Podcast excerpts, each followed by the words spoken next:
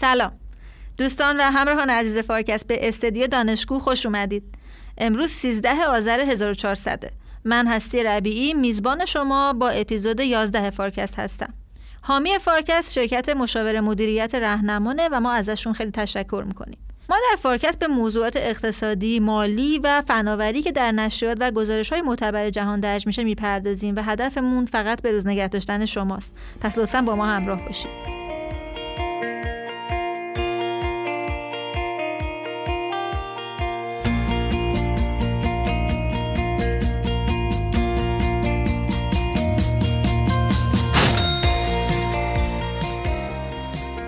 نگرانی از شیوع سویه جدید کرونا همون اومیکرون باعث شده تا خیلی ها به آینده اقتصاد دنیا بدبین بشن. دکتر قدوسی توی این اپیزود برامون تهدیدهای اصلی اقتصاد جهان رو تشریح کردن. اول اثر سیاست های انقباضی پولی آمریکا یا همون تیپرینگ رو روی اقتصاد جهانی بررسی کردن و بعد رفتن سراغ اینکه سرریز رکود احتمالی اقتصادی چین. به خاطر اومیکرون روی بقیه اقتصادهای نوظهور چی می‌تونه باشه؟ آرژانتین همچنان خودش رو در صد نگه در حالت خوشبینانه به حدود 4 درصد می‌رسه. در حالت های حتی شدیدتر ممکنه که به رشد دو سه درصدی برسه. یعنی خب این یه شوک عظیمیه. هم برای خودش هم برای کشورهایی که دارن صادر کننده در واقع مواد اولیه هستن به چین. پس یه آسیب پذیری هم علاوه بر اون سیاست پولی آمریکا اینه که تأمین کنندگان اقتصاد چین در خارج از اقتصاد چین ممکنه در اثر اینها دچار یک مسئله هست هفته گذشته یه اتفاق جالب توجه لیست شدن super app سنگاپوری گرب توی نزدک با ارزش 40 میلیارد دلار بود. دکتر حسین نیلی برامون توضیح دادن که سختگیری نظارتی دولت چین چطور سرمایه ها رو به سمت آسیای خارج از چین هدایت کرده و باعث موفقیت شرکت های اینترنتی به اصطلاح محلی یا local شده.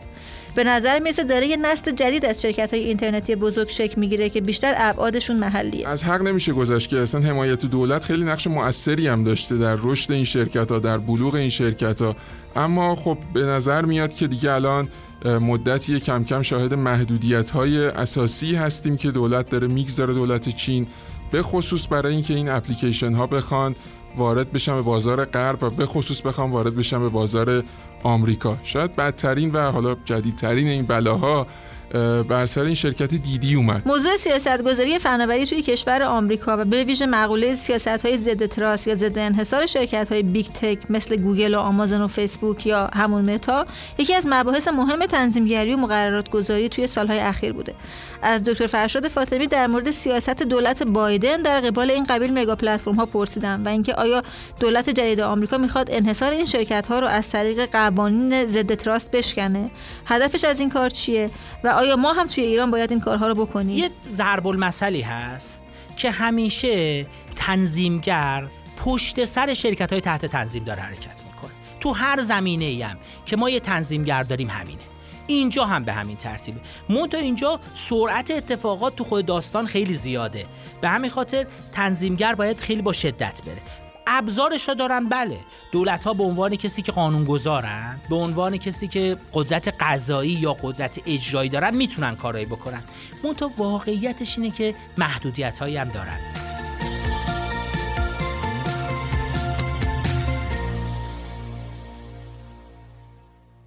آقای قدوسی سلام. برای این اپیزود فارکست چه موضوعی رو برای مخاطبان ما انتخاب کردین؟ بله سلام عرض می‌کنم خدمت شما و شنوندگان عزیز.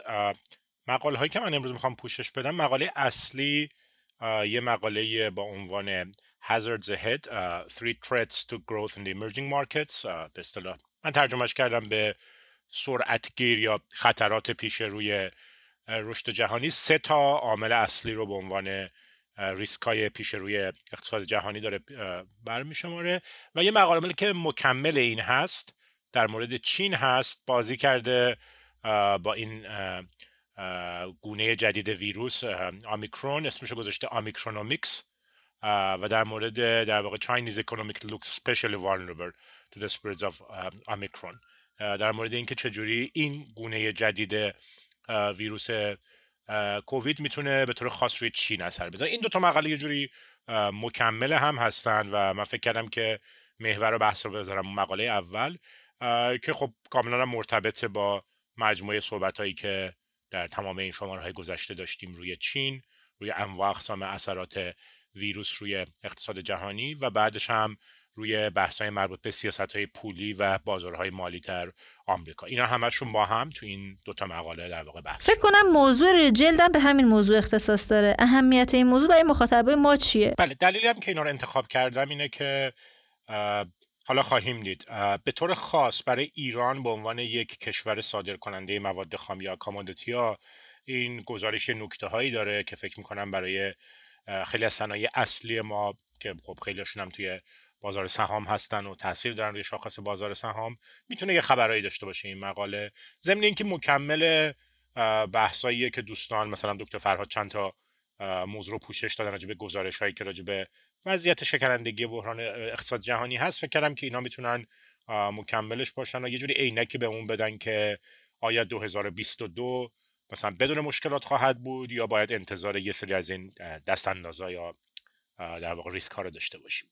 که حالا می‌تونیم بریم این سه تا محور رو بحث کرده در واقع. اجازه بدیم من می‌تونم این سه محور رو که محور اول در مورد سیاست پولی آمریکاست. محور دوم چینه و سومش هم همونجوری که حتما حدس می‌زنید این گونه جدید ویروس آمیکرون هست خب اگه اجازه بدین به ترتیب بریم جلو. اول اینکه چرا سیاست های پولی آمریکا اهمیت داره و از چه کانالهایی اثر می‌ذاره؟ بله در مورد آمریکا مقاله با این شروع می‌کنه که در هفته گذشته دو تا شوک منفی مهم خورده به بازار مالی آمریکا. یکی همین خبر گونه جدید آمیکرون حالا اومیکرون من ترجمه میگم آمیکرون تلفظش احتمالاً یه چیزی بین این دوتاست و دومیش هم خبری بود که آقای پاول رئیس فدرال رزرو اعلام کرد که این سیاست به اصطلاح تیپرینگ یا کاهش خرید دارایی های مالی رو که من یه بحث مفصلی فکر کنم سه هفته پیش بود راجبش داشتم رو گفته این رو قرار تسریح هم ببخشه. معنیش اینه که نرخ بهره احتمالا بالاتر میره و اینها یک اثر مهمی روی در واقع شاخص های بازارهای مالی تو آمریکا گذاشتن. اگر نگاه بکنید شاخص SP 500 شاخص راسل 2000 شاخص نزدک اینا اکثرشون نزدیک 5 درصد تو این چند روز گذشته افت کرده یعنی در ماه نوامبر تقریبا پایدار بودن ولی یک هفته گذشته حدود 5 درصد حالا با یه مقدار بالا پایین افت کردن که نتیجه این دوتا شوک بوده.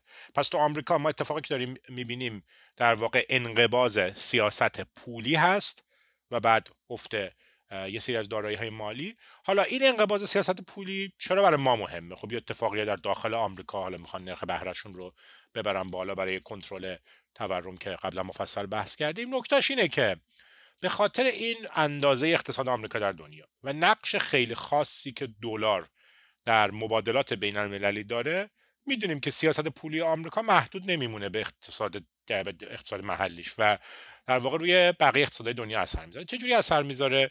ببین در ساده ترین شکلش اینجوریه که وقتی که نرخ بهره در آمریکا بره بالا جریان سرمایه که دنبال در واقع بازده بدون ریسک در بازارهای نوظهور بود چون مال آمریکا خیلی پایین بود شروع می‌کنه یه مقدارش برگشتن به سمت آمریکا. چون دیگه الان فاصله نسبی بین نرخ بهره تو آمریکا و بقیه جای دنیا کمتر میشه و بخشی از این سرمایه برمیگرده به آمریکا. بنابراین ما خروج سرمایه رو از اقتصادهای نوظهور و ورودش رو به آمریکا و متعاقب اون احتمالا تقویت دلار رو خواهیم داشت. خب دلار که تقویت بشه در واقع گرونتر که بشه دلار چون دلار اون شاخص اصلی هست که در مبادلات بین المللی استفاده میشه این می‌تونه اثر منفی بذاره روی هم تراز پرداخت ها هم روی جریان های مبادلاتی بقیه کشورها و این اون زاویه که در واقع اکونومیست سعی کرده که یه ذره کم میترش بکنه و بهش نگاه بکنه. که کاری که کرده خیلی قشنگ بود کارش. اومده چهل تا اقتصاد در واقع نوظهور رو توسعه یافته و در حال توسعه رو خارج از در واقع محدود اقتصادهای کاملا توسعه یافته برداشته همین کشورهای مشهوری که همیشه از آرژانتین و پاکستان و برزیل و ترکیه و نیجریه و اینا این تیپ کشور رو. اومده این چهلتا رو برداشته چهار تا شاخص رو نگاه کرده. چهار تا شاخصش ایناست. یکی تراز پرداخت ها و در واقع کسری تراز پرداخت. دو میزان بدهی و خصوصا بدهی خارجی. سه تورم. و چهارم در واقع میزان ذخایر ارزی برای مقابله با بحران های ارزی. اومده گفته که اینایی که وضعشون در واقع تو این شاخص ها بهتر امتیازات بهتری بدم اونایی که ضعیفن امتیاز بدتری بدم. و چون بر اساس اون مکانیزمی که گفتیم تقویت دلار اثر منفی روی بقیه می‌تونه داشته باشه؟ اونایی که مخصوصا وارد کننده سرمایه به منظور پوشش دادن کسری تراز جاریشون یا شکاف بین واردات و صادراتشون بودن اومده گفته که ببینم که درجه آسیب پذیر اینها جوری هستش. خب اینا رو بهشون امتیاز داده و یه در واقع رتبه بندی کرده که همونجور که حدس می‌زنیم نفر اول به لحاظ آسیب پذیری همین آرژانتین و ایناست. آرژانتین نفر اول شده به لحاظ درجه آسیب پذیری از اون ته کمترین آسیب پذیری رو عربستان و سعودی و روسیه دارن در حالی که خب یه مقداری آسیب پذیری هم دارن. خب چیه استدلالش؟ مثلا چرا آرژانتین خیلی آسیب پذیره احتمالا حدسی که می‌زنید اولا آرژانتین نرخ تورمش خیلی بالاست. فکر کنم یه چهار پنج شماره قبلتر دکتر فرهاد یه بحث خیلی جالبی داشتن که این آرژانتین با همه ویژگیاش برای تورم اینا. بدهی خارجی خیلی داره. کسری تراز پرداخت خیلی نداره ولی ذخایر ارزیش هم اصلا در وضعیت خوبی نیستش. بنابراین شوک دلاری می‌تونه یک دفعه ضربه خیلی سنگینی به اقتصادی مثل آرژانتین بزنه.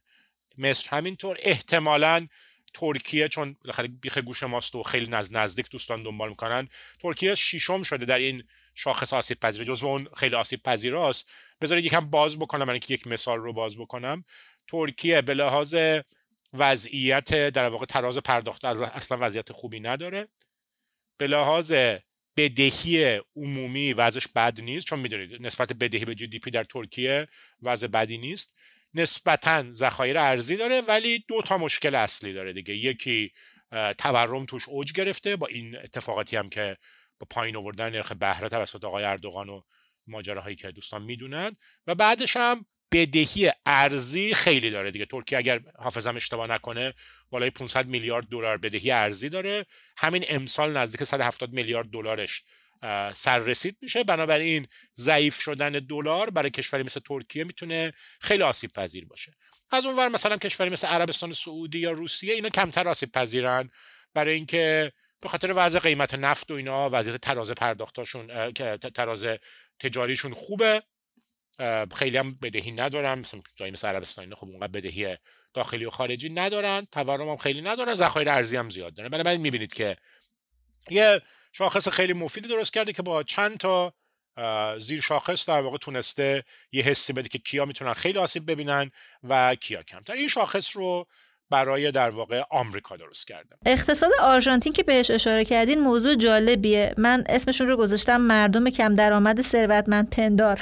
همون جیب خالی پوز عالی خودمونه. بحران احتمالی توی اقتصاد چین هم می‌تونه این کشورها رو متاثر کنه. درسته؟ اینم کانال دومه. آیا این کانال دوم برای کشورها اثر منفی داره یا می‌تونه مثبت هم باشه؟ چین محور دومه. اومده گفته که همین کشورهایی که آسیب پذیر هستن به لحاظ تاثیر پذیرشون از سیاست پولی در آمریکا به لحاظ میزان صادراتشون به چین هم نگاه بکنیم. خب چرا چین مهم شده اینجا؟ مجموعه این بحثایی که خب دو تا بحث ما راجع به بحران بخش زمین و مستقلات در چین داشتیم بحران بدهی ها شرکت های دولتی رو داشتیم. یادتون باشه چند شماره خود من صحبت کردم در موردش. و اینجا اون ترکیب در واقع گونه جدید آمیکرون و اقتصاد چین رو در اون مقاله دومی که گفتم مبسوط بحث کرده حرفش اینه. میگه که چین با اینکه تعداد در واقع بیماران ناشی از کووید توش خیلی پایینه ولی این به مدد یک سیاست بسیار سفت و سخت قرنطینه و به اصطلاح زیرو تالرنس یا تحمل صفر به وجود اومده. معنیش که چین به محض اینکه احساس می‌کنه که خطری داره به وجود میاد سریع در واقع قرنطینه ایجاد می‌کنه و میبنده مرزها و الی آخر. و اینجوری جلوی انتشار رو گرفته. حالا میگه که این اقتصاد تا کی می‌تونه با این قرنطینه ها پیش بره؟ چین رو سه تا محور اصلی براش بحث کرده. یکی همه بحرانی که در ذات در واقع بحران بخش مستقلاتش هست که ما مفصل پرداختیم بهش. دو این که میگه هر وقت که این قرنطینه اتفاق میفته بخشایی که خدماتی در داخل اقتصاد چین دچار مشکل میشن. مثلا رستوران ها بخش توریسم و توزیع مواد. اینجور چیزا اینایی که مصرف کننده داخلی دارن اینا بهشون فشار میاد پس یه فشاری به جی دی پی چین از این منظر میاد و سومیش هم گفته از منظر در واقع نوآوری و مبادلات بازرگانی. برای اینکه چین وقتی که می‌خواد واقع لاکتان بکنه جلوی سفرها رو هم خیلی محدود می‌کنه. این داره اثر می‌ذاره رو اون بخشای های تک چین که نیازمند این مبادلات فکری و در واقع ارتباطات تجاری و سفر اینا با دنیا هستن. میگه اگه این اتفاق بیفته اومده اکونومیست دو تا سناریو رو بحث کرده. میگه که خوشبینانه اینه که اقتصاد چین از نرخ رشد 8 9 درصدی که خب در این سالهای اخیر داشته. در حالت خوشبینانه یا خوشبینانه نگیم بگیم میانگین. در واقع به حدود 4 درصد می‌رسه. در حالتهای حتی شدیدتر ممکنه که به رشد دو سه درصدی برسه. یعنی یک دفعه چین ممکنه که یه چیزی بین 4 درصد تا 6 درصد جی دی پیش رشدش در واقع واحد درصد بیفته. جی دی پیش و خب این یه شوک عظیمیه. هم برای خودش هم برای کشورهایی که دارن صادر کننده در واقع مواد اولیه هستن به چین. پس یه آسیب پذیری هم علاوه بر اون سیاست پولی آمریکا اینه که تأمین کنندگان اقتصاد چین در خارج از اقتصاد چین ممکنه در اثر اینها دچار یک مسئله اصلی بشن. بعد اومده اینجا یه تقسیم بندی کرده. گفته که اونایی که جزئی از زنجیره تامین صادراتی چین هستند مثلا مثل ویتنام که خودشون ماده اولیه خیلی ندارن. کارشون اینه که مثلا احتمالا نیمه هادی می‌سازن برد می‌سازن در قطعات رو مونتاژ می‌کنن برای شرکت های چینی و الی آخر گفته اینا آسیب پذیریشون زیاد نیست. برای اینکه اینا در واقع برای باز صادرات یا re-export چین هستن.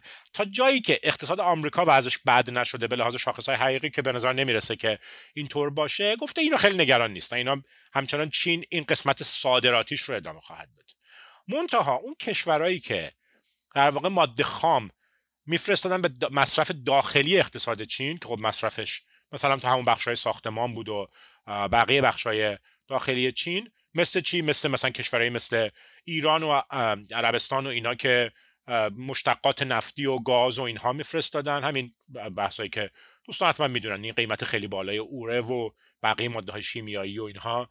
اینا یه هن یه گروه هم کشورهایی مثل برزیل و شیلی و اینا که خب از آمریکای لاتین مثلا مس صادر می‌کردن یا حالا برزیل که باز تو هم گروه صادر کنندگان مواد نفتی است بیشتر. گفت بود اینا به مدد صادرات خوبی که به چین داشتن و قیمت بالای commodity ها در این یک سال گذشته که خب خیلی استثنایی بود عجیب بود برای این رکودی که وجود داشت تو بخش مثل آلومینیوم پنبه نفت سویا و الی آخر اینا وضعشون خوب بود. حالا اگه چین بره در یک رکود اینا از همه بیشتر ضربه خواهند خورد. بنابراین یه شاخص دیگه هم تعریف کرده به اسم آسیب پذیری از چین. اینا کشورهایی که از به جای آمریکا بیشتر از طرف چین تحت شعا قرار می‌گیرن که مثلا مثالشون عرض کردم می‌تونه برزیل باشه روسیه باشه. اینا مثلا روسیه از سمت سیاست آمریکا خیلی آسیب پذیر نیست. عربستان سعودی از سمت سیاست آمریکا خیلی آسیب پذیر نیست ولی از سمت چینش آسیب پذیره. برزیل و احتمالا آرژانتین اینا از هر دو سمت دچار آسیب پذیری هستن.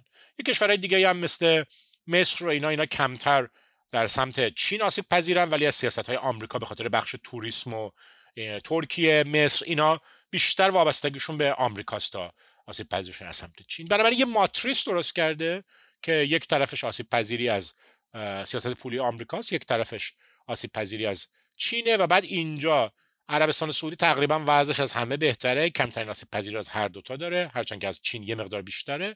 از اون ور برزیل شاید یکی از بدترین است. از هر دو شوک برزیل شیلی اینا از هر دو شوک آسیب پذیری منفی دارن. ویتنام از سمت چین بیشتر آسیب پذیری داره و کشورهای مثل ترکیه و مصر هم از سمت آمریکا. این جمعندی که در واقع به عنوان شاخص چین داشت. حالا آیا دولت چین می‌تونه کنترل بکنه؟ دارن سعی می‌کنن. در پادکست قبلی هم مقدار صحبت کردیم. نرخ بهره رو بیارن پایین اصلاحات مالی و اینا انجام بدن که اون سرعت افت بخش مستقلات رو در چین کمتر بکنن. ولی نکتهش اینه که میگه آمریکا این دفعه می‌خواد با سرعت خیلی زیاد نرخ بهره رو ببره بالا به نسبت 2009 که از رکود اومدیم بیرون به فاصله یکی دو سال که از رکود کووید اومدیم بیرون داره در سیاست تیپرینگ رو یا کاهش خرید رو با قدرت انجام میده و این ممکنه که به چین فرصت زیادی برای اینکه خودش رو تطبیق بده با شرایط جدید به نسبت دفعه قبل نده. حالا این وسط شیوع سویه جدید کرونا همین اومیکرون وضعیت رو پیچیده تر کرده یا نه؟ بله بله. این ویروس هم عامل سوم. البته دیدید که لابلای صحبت در واقع یک تعاملی داره دیگه. یعنی ما یه طرف خود سیاست پولی آمریکا رو داشتیم مستقل از ویروس این مسیر خودش رو داشت می‌رفت جلو. بخش مستقلات چین رو داشتیم که باز مستقل از ویروس به خاطر مشکلات ساختاریش داشت. افت می‌کرد.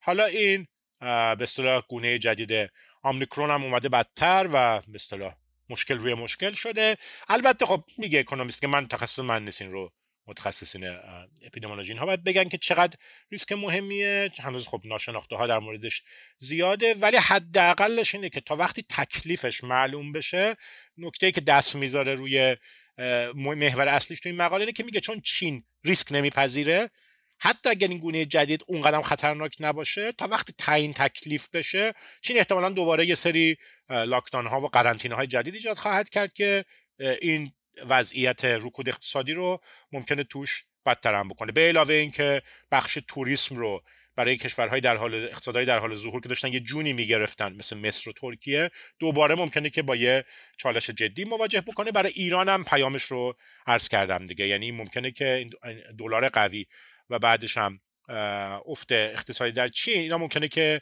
اثرات منفی بذارن روی قیمت محصولات خام. برای ایران به طور مشخص محصولات نفتی و پتروشیمی که الان به نسبت وضعیت بهتری دارن. جدایی از بحث خیلی مهمی که بهش اشاره کردین و اونم آسیب پذیری خیلی زیاد اقتصاد دنیا به کرونا و کلا بیماری های همهگیره به نظرم نحوه ارائه مطلب با استفاده از اون ماتریسی که توضیحش دادین هم خیلی جالب بود. فکر کنم خیلی ساده مطلب به شنوندگان منتقل شد. خیلی ازتون ممنونم آقای دکتر قدوسی. بله خیلی متشکرم و ان تو شماره بعدی.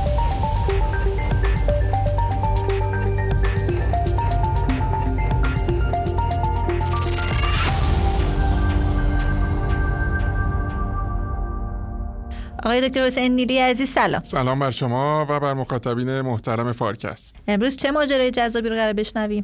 همین پریروز بود که یک رویداد بزرگ و پرهیجانی به میزبانی بورس نزدک در سنگاپور برگزار شد که در اون در واقع رئیس بازارهای سرمایه جهانی نزدک لباس سبز کارکنان شرکت گرب که توی آسیای جنوب شرقی کار می‌کنه رو پوشید و اومد اعلام کرد که اولین باره که نزدک داره یه رویدادی رو کلا در آسیای جنوب شرقی میزبانی می‌کنه و ماجرا در واقع لیست شدن عمومی این شرکت بود با ارزش گذاری 40 میلیارد دلار که اعلام شد اونجا رسما و کارکنان اونجا هم خیلی با شور و هیجان استقبال می‌کردند.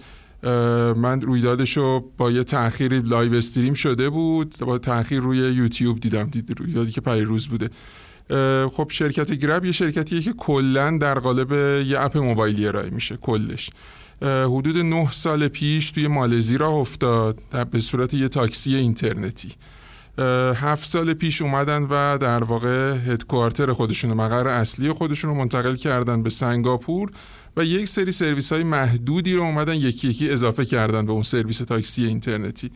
از جمله تحویل غذا و پرداخت دیجیتال. در واقع از جمله هم نه همین دوتا رو اضافه کرده. خیلی گسترده تر از این نشده. یه به اصطلاح امروزی یه سوپر اپ هستش دیگه یه اپلیکیشنی که چند تا سرویس رو با هم ارائه میده. نمونهش رو هم در کشور خودمون داریم. اتفاقا جالب توجه بود برای من که هم رنگ سبز این شرکت حتی نوع رنگ سبزش و نوع خدماتی که ارائه میده یادآور یکی از شرکت های داخلی خودمون هم است که دو سالی بعد از گرب تأسیس شده و بله. حالا اکانومیست امروز که نشریش امروز منتشر شده نسخه چاپیش یعنی 4 دسامبر خب بعد از این رویدادی که در سنگاپور عرض کردم برگزار شده این, این نشریه منتشر شده. منتها جالب توجهی که به هر حال یکی از مقاله های اصلیش اختصاص داره به رشد قابل توجه شرکت های اینترنتی که در آسیای منهای چین دارن. به اصطلاح فعالیت می‌کنن و اشاره هم می‌کنه به تجربه موفق شرکت گرب هم در این مقاله و هم در یک مقاله دیگه. دو مقالهش هستش که اختصاص داره به این موضوع.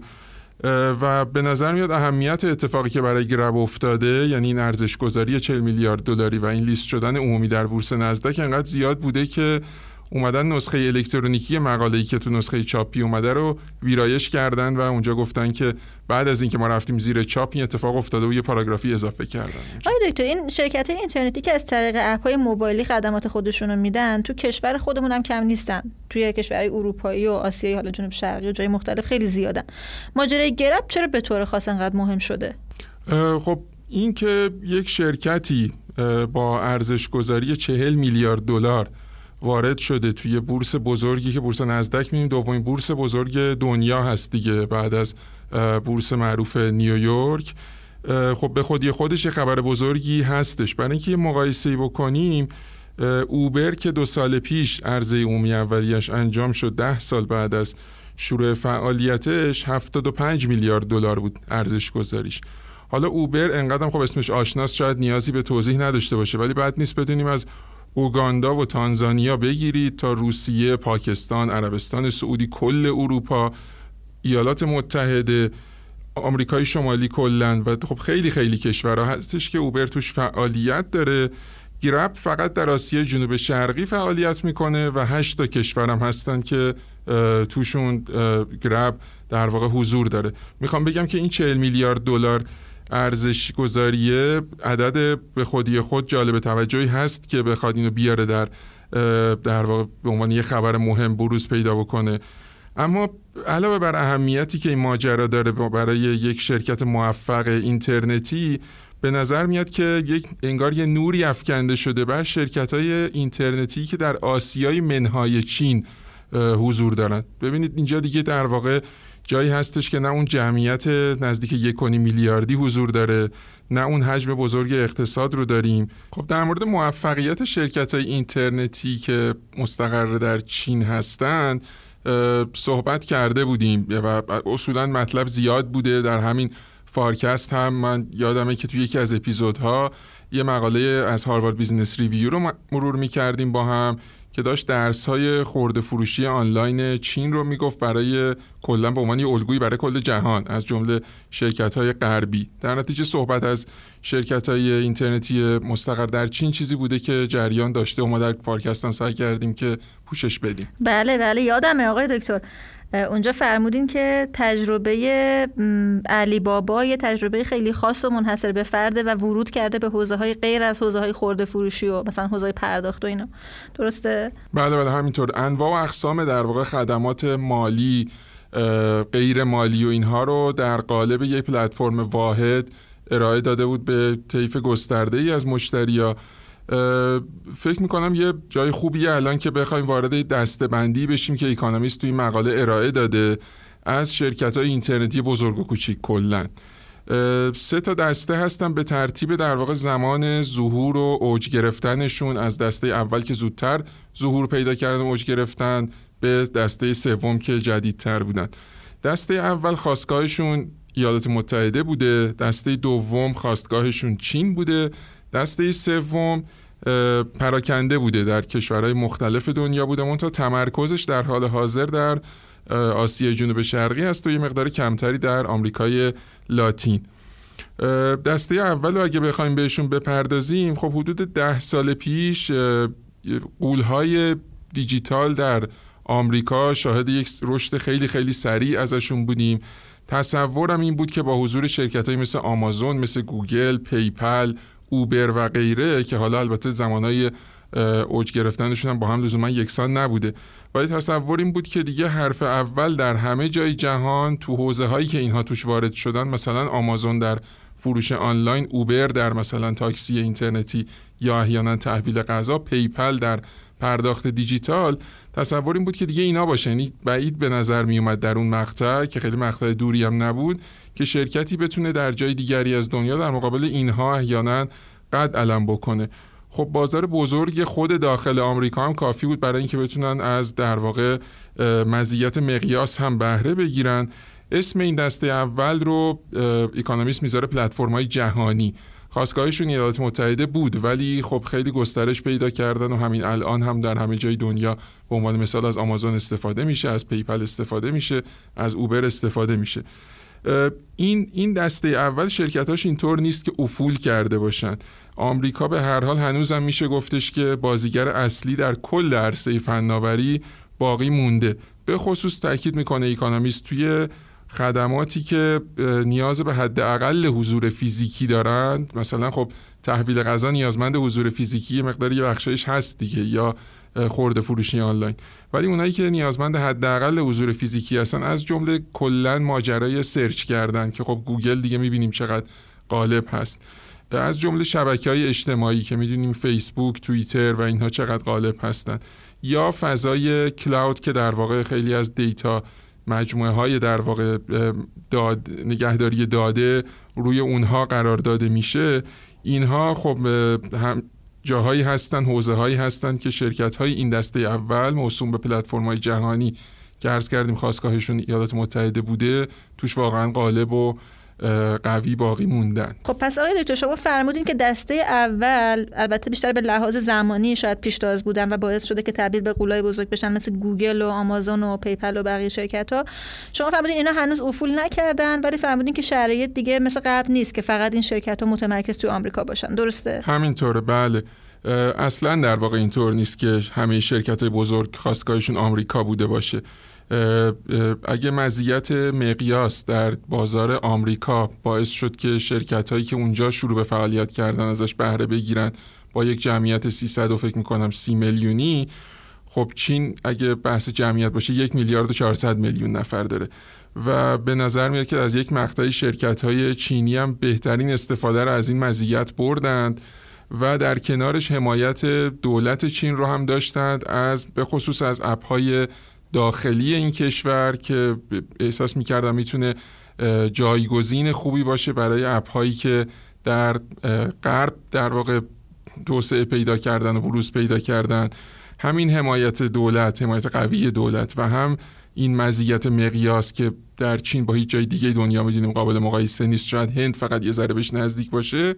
کمک کرد که در واقع چین شده به یک وضعیتی رسید که تبدیل شده به یک الگوی موفق جهانی کلا در تحول دیجیتال به خصوص ماجرای علی بابا و علی پی که اشاره هم کردین بهش.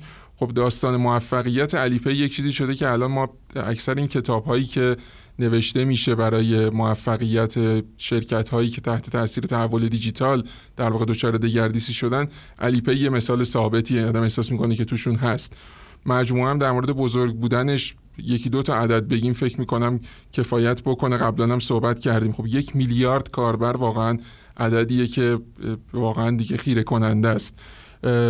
می‌دیدم که میزان تراکنش هایی که علی پی handle کرده در سال 2019 17 تریلیون دلار بوده. برای اینکه باز با همون پیپل مقایسه کنیم با اون عظمتش درست یک دهم این مقدار 170 میلیارد دلار بوده.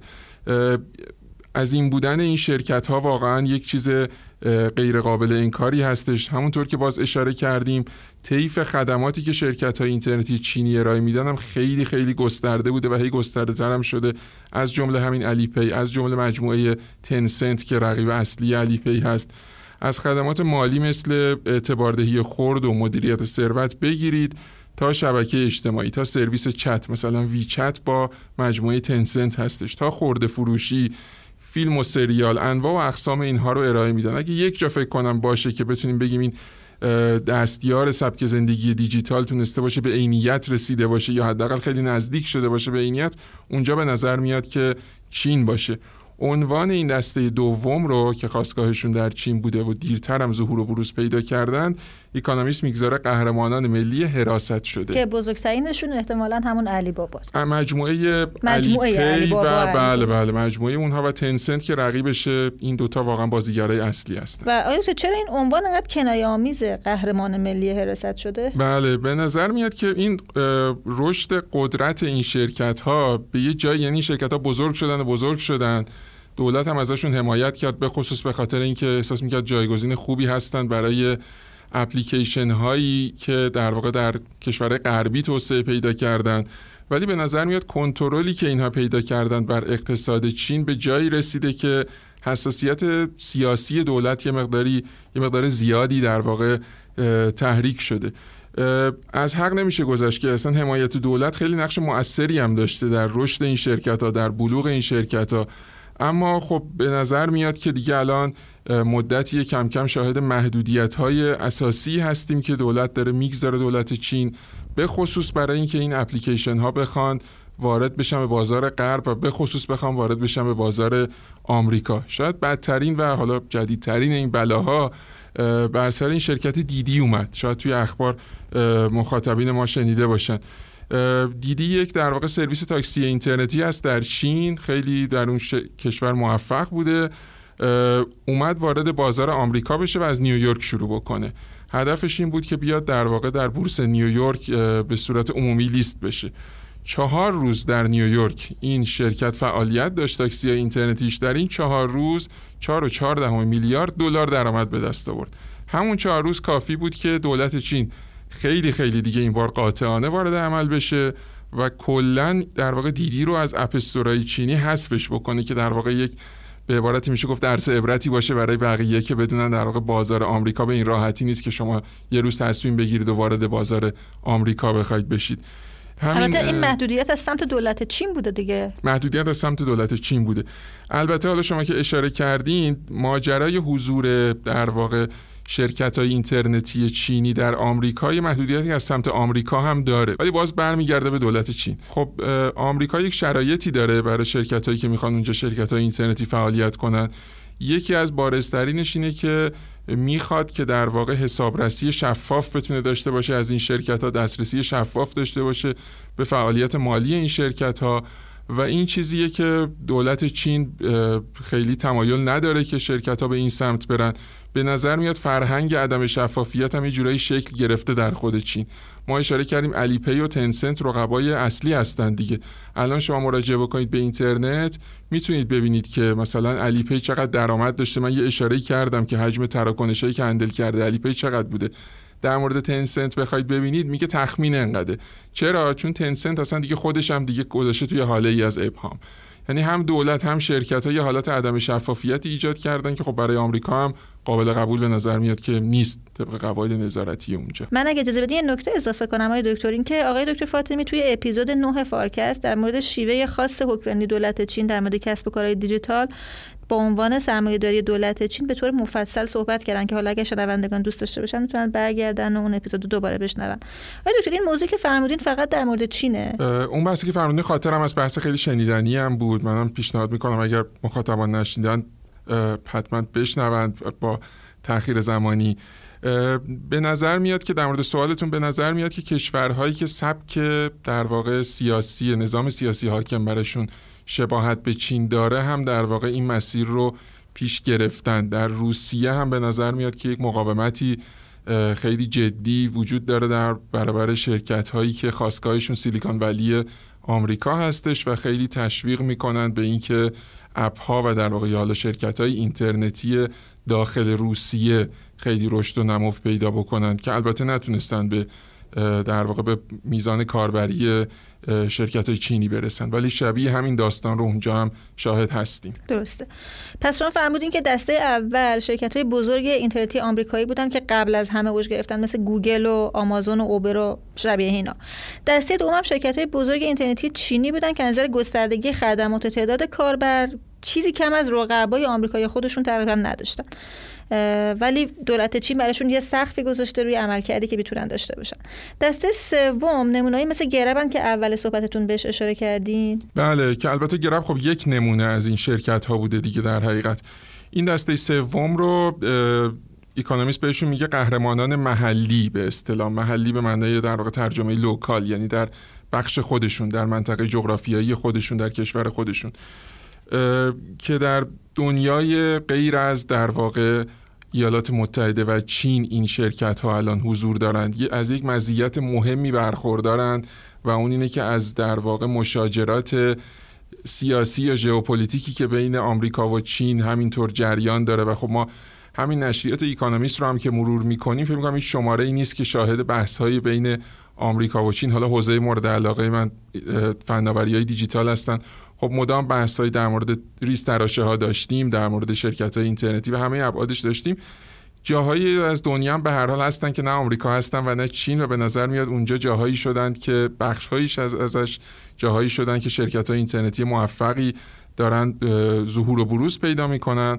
همونطور که قبل ترم اشاره کردیم به طور خاص آسیای جنوب شرقی رشد قابل توجهی داشته. آمریکای لاتین هم همینطور بوده.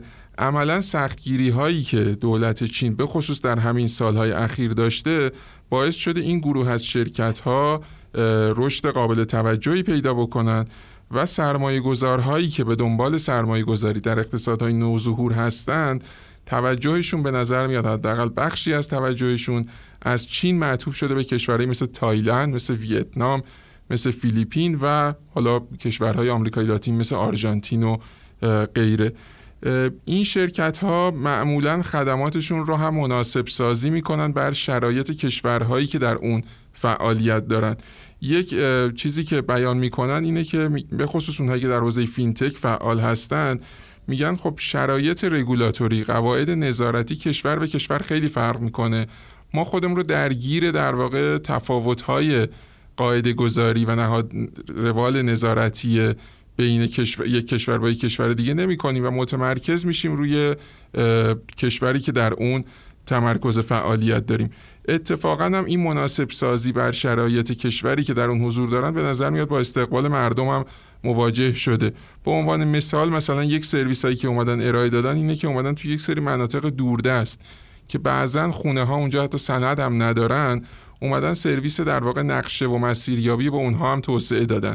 تا تحویل غذا تا انواع اقسام سرویس های که می‌خوان در مکان چیزی رو تحویل بدن در اونجا هم قابل ارائه باشه. خلاقیت های خوبی به خرج دادن. در حل چالش هایی که چه بسا یه مقدار ساده و ابتدایی هم باشن ولی چالش های واقعی هستن که تو این کشورها که عمدتا کشورهای در حال توسعه هم هستن بتونن برش غلبه بکنن.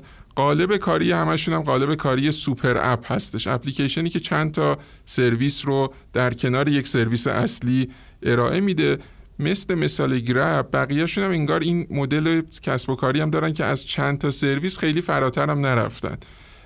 حالا عامدانه بوده می‌خواستن انقدر بزرگ نشن که دولت هاشون حساس بشن یا هر چیز دیگری. به هر حال نتیجه این شده که شاهد این هستیم که سه چهار تا سرویس ارائه میشه. اصلا قابل مقایسه با تنوع سرویس هایی که شرکت های چینی دیگه درش خیلی پیشتاز هستند و شرکت های آمریکایی هم بعضا سمتش رفتن. نیست مدل کاری اینها. برای اینکه ببینیم چه جوری سهم چین چقدر گرفته شده توسط این شرکت های اینترنتی که در کشورهایی به خصوص آسیا جنوب شرقی حضور دارن شرکت های اینترنتی. بعد نیست به یک آماری توجه بکنید که ببینیم شدت قضیه چقدر هستش. در همین سال 2018 یعنی سه سال پیش کل هزینه ای که برای در اختیار گرفتن یا تیک اوور استارتاپ های اینترنتی در اقتصادهای نوظهور شده بود برابر 200 میلیارد دلار بوده. از این 200 میلیارد دلار 120 میلیارد دلارش در چین بوده یعنی 60 درصد در حقیقت. آمار سال 2021 تا حالا 30 نوامبر که همین چند روز پیش میشه نشون میده که اون کل سرمایه گذاری در اقتصادهای کل هزینه‌ای که شده برای تیک اوور استارتاپ های اینترنتی در اقتصادهای نوظهور از 200 میلیارد دلار سال 2018 رسیده به 350 میلیارد دلار. پس کلش یه همچین رشدی کرده. ولی سهم چین از 120 میلیارد دلار رسیده به 100 میلیارد دلار. یعنی هم مقدار واقعیش کم شده از 120 میلیارد دلار شده 100 میلیارد دلار هم سهمش از 60 درصد شده 30 درصد. که این اولین بار هستش که در 11 سال اخیر سهم چین به این مقدار تنزل پیدا می‌کنه. و به همین خاطر هم هستش که اکانومیست اینجا اشاره می‌کنه توی هم هر دو مقاله‌ای که به موضوع می‌پردازه اشاره می‌کنه که این این ماجرا یک تحول بزرگ نه فقط در شرکت های اینترنتی بلکه در کل بازار فناوری قاره آسیا هستش که شاهد کمرنگ شدن سهم چین هستیم و پررنگ شدن شرکت هایی که کوچیکتر هستند ولی در کشورهای خودشون دارن موفق عمل می‌کنن. بیشتر هم عرض کردیم متمرکز هستن در آسیا جنوب شرق. خب دکتر در کنار مزایایی که برای این شرکت های دست سوم راجبش صحبت کردین حتما یه سری ریسکا هم وجود داره. اکونومیست در این ریسکا صحبت نکرده. چرا؟ میگه که یکی از این ریسکا اینه که این شرکت ها یک وقتی احیانا بزرگ شدنشون گستره فعالیتشون در کشورهاشون در واقع نگرانی رو ابراز می‌کنه. یک جوری بشه که دولت هاشون بخوان احیانا کاریو بکنن که دولت چین داره می‌کنه. یعنی بیان و در واقع سعی بکنن فعالیت اینها رو محدود بکنن. این نگرانی رو ابراز می‌کنه که اینا اگر بخوان بازار خودشون رو به خارج از کشورهای خودشون یا خارج از حوزه و منطقه خودشون مثلا جنوب شرق آسیا بخوان به بیرون ببرن دولت های اونها هم بخوان احیانا حساسیت های شبیه دولت چین رو از خودشون بروز بدن. اما میگه یه ریسک دیگه هم اینجا وجود داره که مربوط به خود این شرکت ها میشه.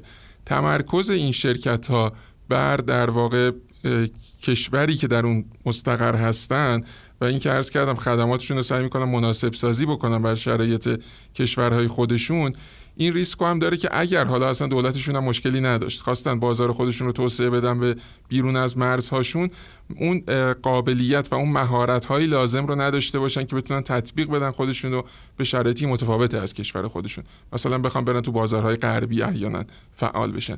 اینو به عنوان ریسک ها اشاره می‌کنه. اکونومیست در کنارش تاکید می‌کنه که فرصتی که ایجاد شده به نظر میاد خیلی غلبه داره بر ریسک هایی که میشه متصور شد. درسته. به نظر می‌رسه که این سختگیری های مقررات نظارتی دولت چین برای شرکت های فعال تو حوزه دیجیتال داره باعث میشه که سرمایه از چین فرار کنه و بازیگری جدید رو توی شرق آسیا به زمین بازی بیاره. البته فکر کنم که این شرکت های دسته سوم که شما جوش صحبت کردین از تجربه قبلی ها درس گرفتن و سعی نمی‌کنن قدرت حاکمه رو خیلی به چالش بکشن. این می‌تونه برای قولای پلتفرمی چین چالش اساسی باشه درسته؟ همینطوره کاملا. بله. ممنونم آقای دکتر حسین نیلی عزیز. ممنونم از شما. دکتر فاطمی عزیز سلام. سلام.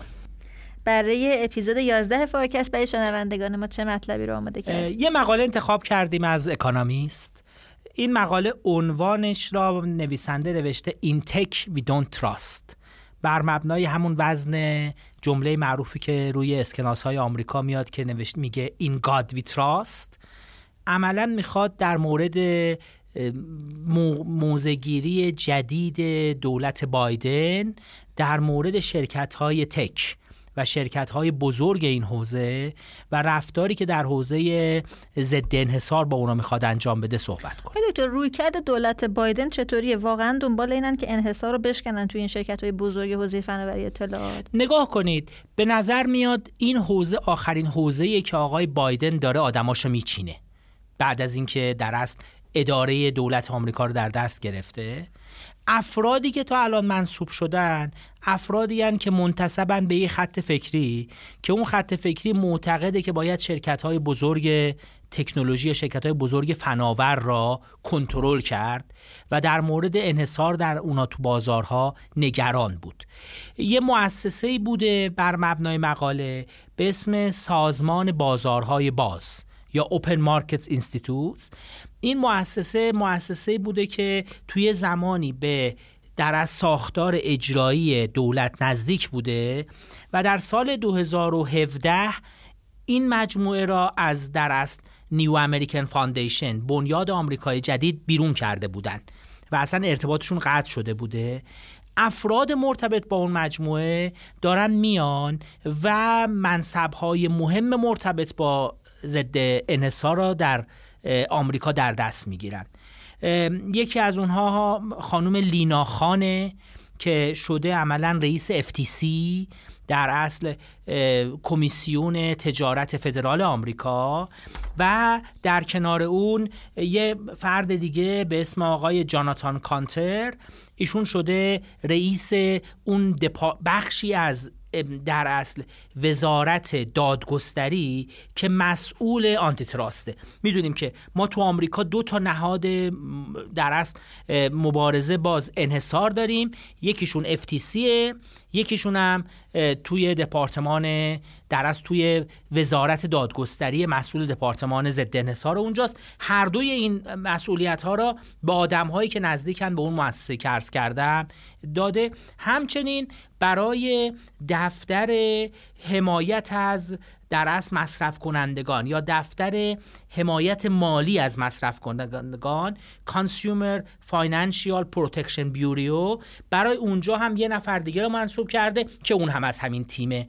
یعنی به نظر میاد آقای بایدن به دنبال یه در اصل ارنجمنت جدید یه افراد جدید توی این حوزه است. منتها هنوز دقیقا معلوم نیست چه سیاست هایی می‌خوان اجرا کنن. خب آقای دکتر چرا اینطوریه؟ چرا دولت های قبلی همچین دیدگاهی نداشتن؟ بالاخره از عمر یه سری از این شرکت ها بیشتر از 15 سال داره میگذره. نگاه کنید. فضای این شرکت های بزرگ فناور که ماها احتمالا به نام شرکت های پلتفرمی اونا رو بهتر می‌شناسیم خب توسعهشون اخیره. و دولت های متفاوت هم رویکردهای مختلفی داشتن دولت اوباما به طور خاص یه رویکرد حمایتی از اینا داشته و می‌خواسته با کمترین مداخله توی امورات مربوط به این شرکت ها اجازه بده توسعه پیدا بکنن. از اون طرف حتی تو حوزه علم اقتصادی که توی دانشگاه هاست و می‌خواد به سیاست گذاری کمک بکنه تو اون حوزه هم هنوز توافق نظر اتفاق نیفتاده. که با این گروه باید چطور رفتار کرد. به همین خاطر تو حوزه نظر و تو حوزه عمل اختلاف نظرهای مشاهده میشه. دو هفته پیشم در مورد روشی که دولت چین در مورد کنترل شرکت های بزرگ فناورش داره به کار میبنده تو فارکستی مقاله ارائه شد. به همین دلیل این هنوز مشخص نیست داستان به چه ترتیبه. چیزی که به نظر میاد بایدن دنبال می‌کنه و توی کمپین انتخاباتیش هم بهش پرداخته تلاش برای نوعی محدود کردن فعالیت های شرکت های فناوری. چرا آقای دکتر؟ مسئله اصلی انحصاریه که این شرکت های فناوری ایجاد می‌کنن. یا اینکه نه مثلا یه منطق تنظیمگری جدیده مثلا توی دولت های بایدن. نگاه کنید سه تا زمینه هست که دولت ها تو اینجا می‌تونن نگران باشن. مقاله به بعضیاش به سراحت پرداخته حداقل به دو تا اولیش به سراحت پرداخته و سومی اینجا اشاره نشده. مونتا تو مقاله دو هفته قبل چین بهش اشاره شده بود. من سعی می‌کنم در مورد هر سه صحبت کنم. این سه دلیل چی دلیل اولش نگرانی از انحصاره.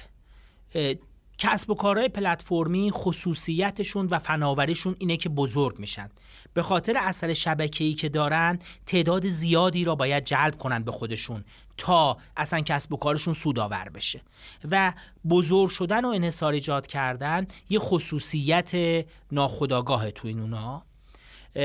ناخودآگاه که میگم یعنی خصوصیتی که از دل تکنولوژیشون در میاد از دل فناوریشون در میاد. خب این یه نگرانی ایجاد می‌کنه. چون همواره نهادهای ضد انحصار به صورت سنتی یاد گرفتن که مثلا اگه این اتفاق داره تو بازار خودرو میفته این اتفاق داره تو, با... تو پروازهای هوایی میفته این اتفاق مثلا تو بازار نمی‌دونم مسکن اگه بیفته باید نگرانش بشن.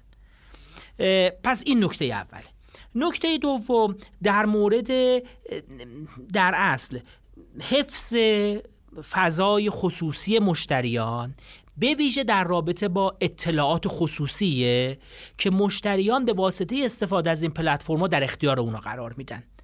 و اینکه این اطلاعات را بونگاه چطور باش رفتار می‌کنن چگونه خودشون و یا سایر کسب و کارهایی که به اونها به صورت عمودی یا افقی متصل شدن استفاده می‌کنن یه منشأ نگرانیه. این نگرانی لزوما نگرانی حاصل از انحصار نیست. به هر حال همواره محافظه از اطلاعات شهروندان. در مقابل شرکت ها یه نگرانی برای دولت ها هست ولیکن انحصار می‌تونه این نگرانی را تشدید بکنه و عملا نگرانی بیشتر بشه به خصوص اینکه وقتی دو تا کسب و کار به هم مرتبطن و کسب و کار اول می‌تونه اطلاعات مشتریانش در اختیار کسب و کار دوم قرار بده. و این عملا دو تا موضوعی هست که باعث نگرانی برای دولت ها و مقالم بهش پرداخته. موضوع سومی که عرض کردم بحثی هست که این پلتفرما خواه ناخواه به واسطه نوع و سبک کارشون قدرت می‌گیرن. دولت ها همواره نگران قدرت گرفتن اینان. یه نمونه مثال اگه بخوایم بزنیم تأثیری که ادعا میشه یا به صورت عملی دیده شد فیسبوک توی انتخابات تو چند دور انتخابات اخیر آمریکا داشت. و اینکه می‌تونه به واسطه ارتباطاتی که داره یا قدرتی که داره روی آرای مردم تاثیر بذاره. و همچنین تو زمینه های دیگه. یعنی ما همیشه فرض می‌کردیم که دولت ها جایی هستن که اطلاعات همه مردم ها دارن الان یه سری شرکت های ایجاد شدن که این شرکت ها نسبت به دولت اطلاعات بیشتری از زندگی روزمره مردم دارن.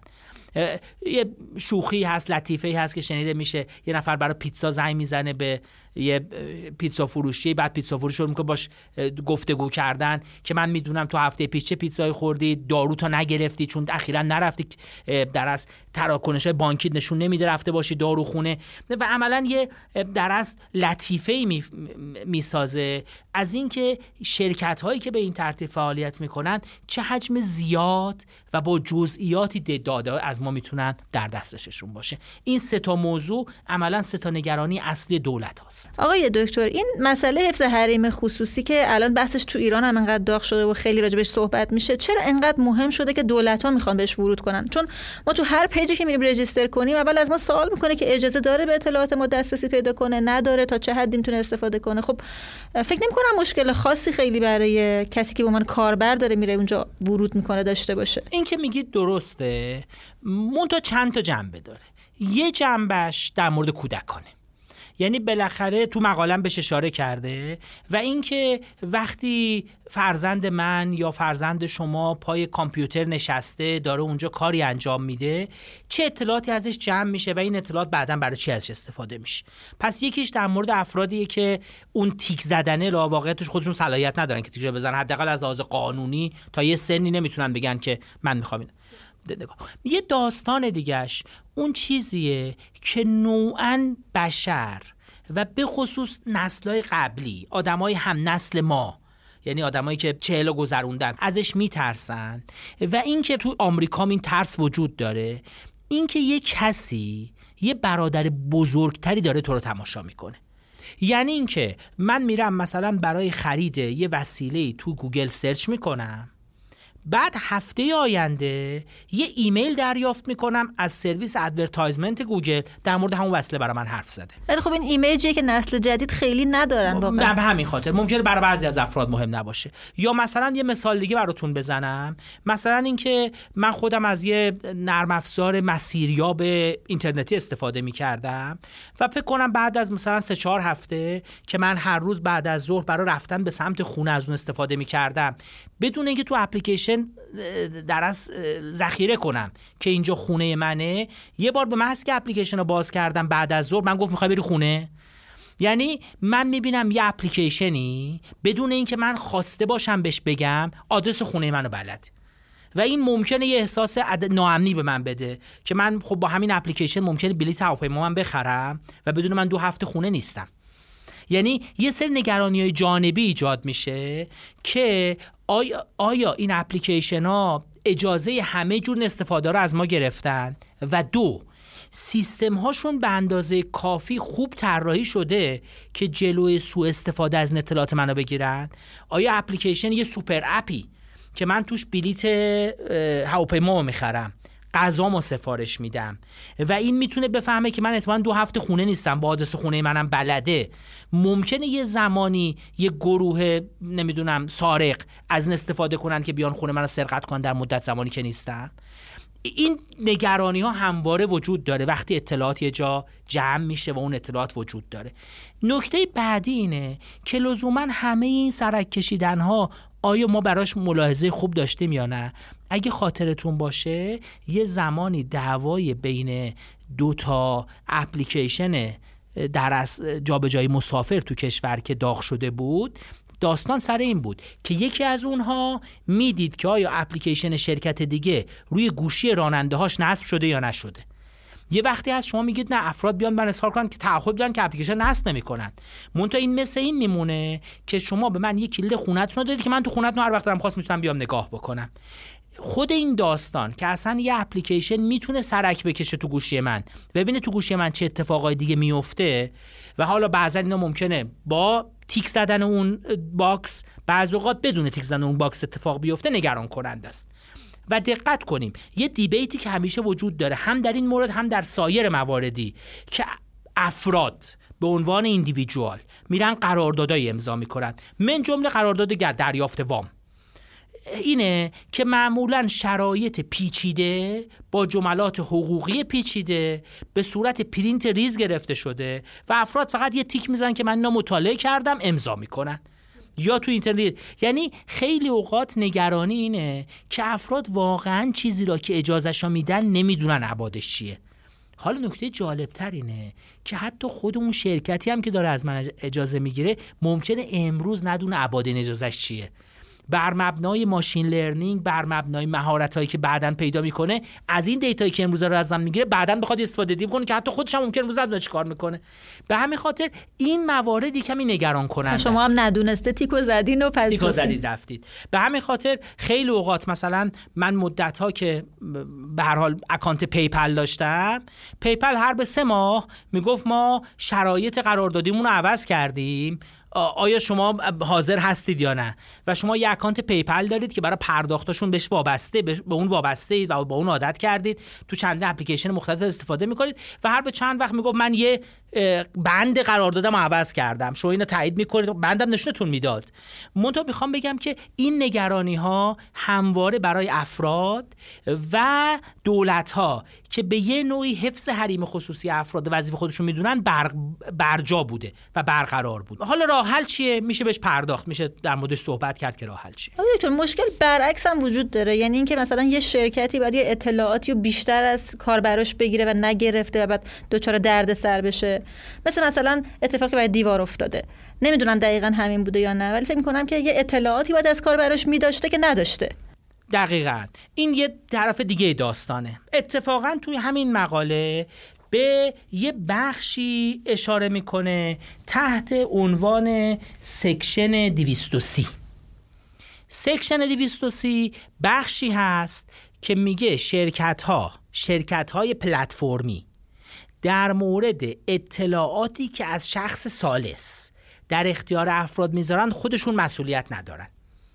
بایدن میگن یکی از چیزهایی که ممکنه این گروه جدیدی که باش اومدن تلاش کنن لغو کنن همین سکشن 230 یعنی چی؟ من متوجه نشد ناکنید این این بند مشابه بحثی که ما الان در مورد اپلیکیشن دیوار یا پلتفرم دیوار داریم اینه که دیوار تا چه اندازه مسئول محتوایی که از گروه یک می‌گیره به گروه دو.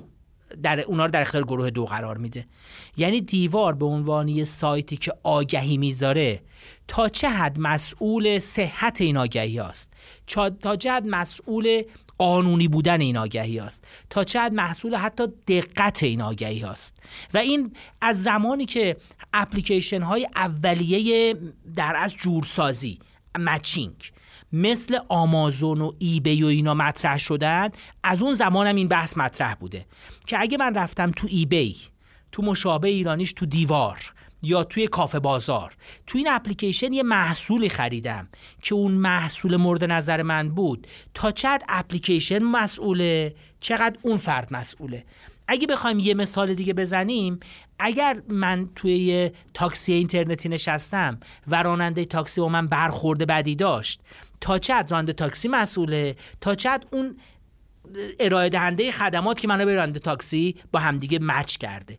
این فضای حقوقی در علم اقتصاد در بین حقوقدانا و توی ناحیه عمل که می‌خواد سیاست گذار سیاست گذاری بکنه واقعیت هنوز خط آخرش نوشته نشده است. یعنی هنوز مشخص نیست که واقعا چطور این داستان خاتمه پیدا می‌کنه. در اصل به قول انگلیسی ها story in making ه داستان داره نوشته میشه باید ببینیم خاتمش به کجا می‌رسه. پس مسئله اصلی در واقع نبودن یه regulation خاص توی این پلتفرما. دقیقا. و اتفاق جالبی که میفته اینه که گروهی از اقتصاددونا حداقل که من تو حوزه اقتصادشان می‌دونم معتقدن که این فضا فضایی هست که اتفاقا انحصار طبیعت این داستانه. و خب به خواسته خصوص شبکه‌ای انحصار اتفاق میفته چیزی که اونها promote می‌کنن و راه حلی که اونها سعی می‌کنن توصیه کنن اینه که self regulation خود تنظیمگری این صنعت چیزیه که بهتر کمک آیا دکتر دولت ها اصلا ابزاری برای نظارت به این پلتفرما دارن؟ نگاه کنید یه ضرب المثلی هست که همیشه رگولاتور تنظیمگر پشت سر شرکت های تحت تنظیم داره حرکت می‌کنه. تو هر زمینه ای هم که ما یه تنظیمگر داریم همینه. اینجا هم به همین ترتیبه. تا اینجا سرعت اتفاقات تو خود داستان خیلی زیاده. به همین خاطر تنظیمگر باید خیلی با شدت بره. ابزارش رو دارن بله. دولت ها به عنوان کسی که قانون گذارن به عنوان کسی که قدرت قضایی یا قدرت اجرایی دارن می‌تونن کارایی بکنن. منتها واقعیتش اینه که محدودیت هایی هم دارن. مثلا الان پلتفرم های آمریکایی پلتفرم های مسلط به طور خاص مثلا تو اروپا هستن. و بعضا در اصل نهاد ناظر بر رقابت تو اتحادیه اروپا در مورد رفتار اونا نگرانیایی داره. منتها این شرکت ها رسما توی اروپا ثبت نشدن یا به هر حال دفاتری دارن تو اروپا. و عملا رفتار در اصل متفاوت توی حوزه های مختلف غذایی با یه موضوع واحد ممکنه حتی این شرکت ها رو دچار سردرگمی کنه. به همین خاطر دولت ها ابزار را دارن منتها اینکه به هر حال هر ابزاری هم باید ببینیم چقدر موثره و چقدر می‌تونه ما رو به اون اهدافی که می‌خوایم برسونیم یه خورده اینم محل شک و تردیده. منتها همونجوری که گفتم به نظر میاد تنظیمگر داره به دنبال در از شرکت های تحت تنظیم حرکت می‌کنه. افقهای تو دورتری هم داره. اینکه در آینده نقش این شرکت های پلتفرمی مهمتر خواهد بود. یا نقش دولت ها مهمتر بود. به همین خاطر این چشمانداز هم چشماندازیه که به حال باید بهش نگاه کرد و دید نقش این شرکت های پلتفرمی تو آینده زندگی ماها چه خواهد بود. به حال با پدیده های مثل super app که داره به وجود میاد یا حجم زیادی از در از هوش مصنوعی یا یادگیری عمیق که داره تو این حوزه به کار میاد آینده به نظر من یه خورده وضعیت ما روشن‌تر خواهد به قول دکتر فرهاد نیلی که توی یکی از اپیزودهای فارکست بهش اشاره کردن اقتصاد پلتفرمی بیشتر شبیه سرزمین لیلیپوته یه تعداد غول شبیه گالیور داره و یه عالمه آدم کوچولو که قراره به این شرکت به این شرکت های بزرگ و قول مثلا سرویس بدن. که خب به نظرم ماهیت این کسب و کاره و جذابیت اصلا این کسب و کاره. و به نظر می‌رسه که دولت ها مداخله هم که توی این بازارا می‌کنن بیشتر از جنس نگرانی های تا اقتصادی. درست دکتر؟ دقیقا درسته و من فکر می‌کنم که زوایایی داره موضوع که قابلیت پرداختن بیشتر بش داره. دوستانی که به موضوع علاقه مندن من اول تشویقشون می‌کنم این مقاله اکانومیست حتما کامل ببینن چون موضوع زوایای متعددی داره و انشالله تلاش می‌کنیم توی یکی از مجموعه فارکست پلاس هم به عنوان موضوع اینو قرار بدیم و با جزئیات بیشتر بهش بپردازیم. از قول فارکست پلاس هم ازتون گرفت ممنون آقای دکتر. روز شما بخیر. گفتگوهای خوبی که شنیدید اپیزود 11 فارکست بود. از اینکه همراه ما هستید خیلی ازتون ممنونم دوباره از شرکت مشاور مدیریت رهنمانم تشکر می‌کنم که اگر نبودن واقعا ادامه کار برای ما خیلی سخت می‌شد ما رو می‌تونید در پلتفرم های Castbox، گوگل پادکست، اپل پادکست، یوتیوب و اینستاگرام دنبال کنید و لطفا به دوستان خودتونم معرفی کنید. من هستی ربی هستم و روزای خوب و سرشار از سلامتی رو براتون آرزو می‌کنم. هفته بعد منتظر ما باشید. خداحافظ.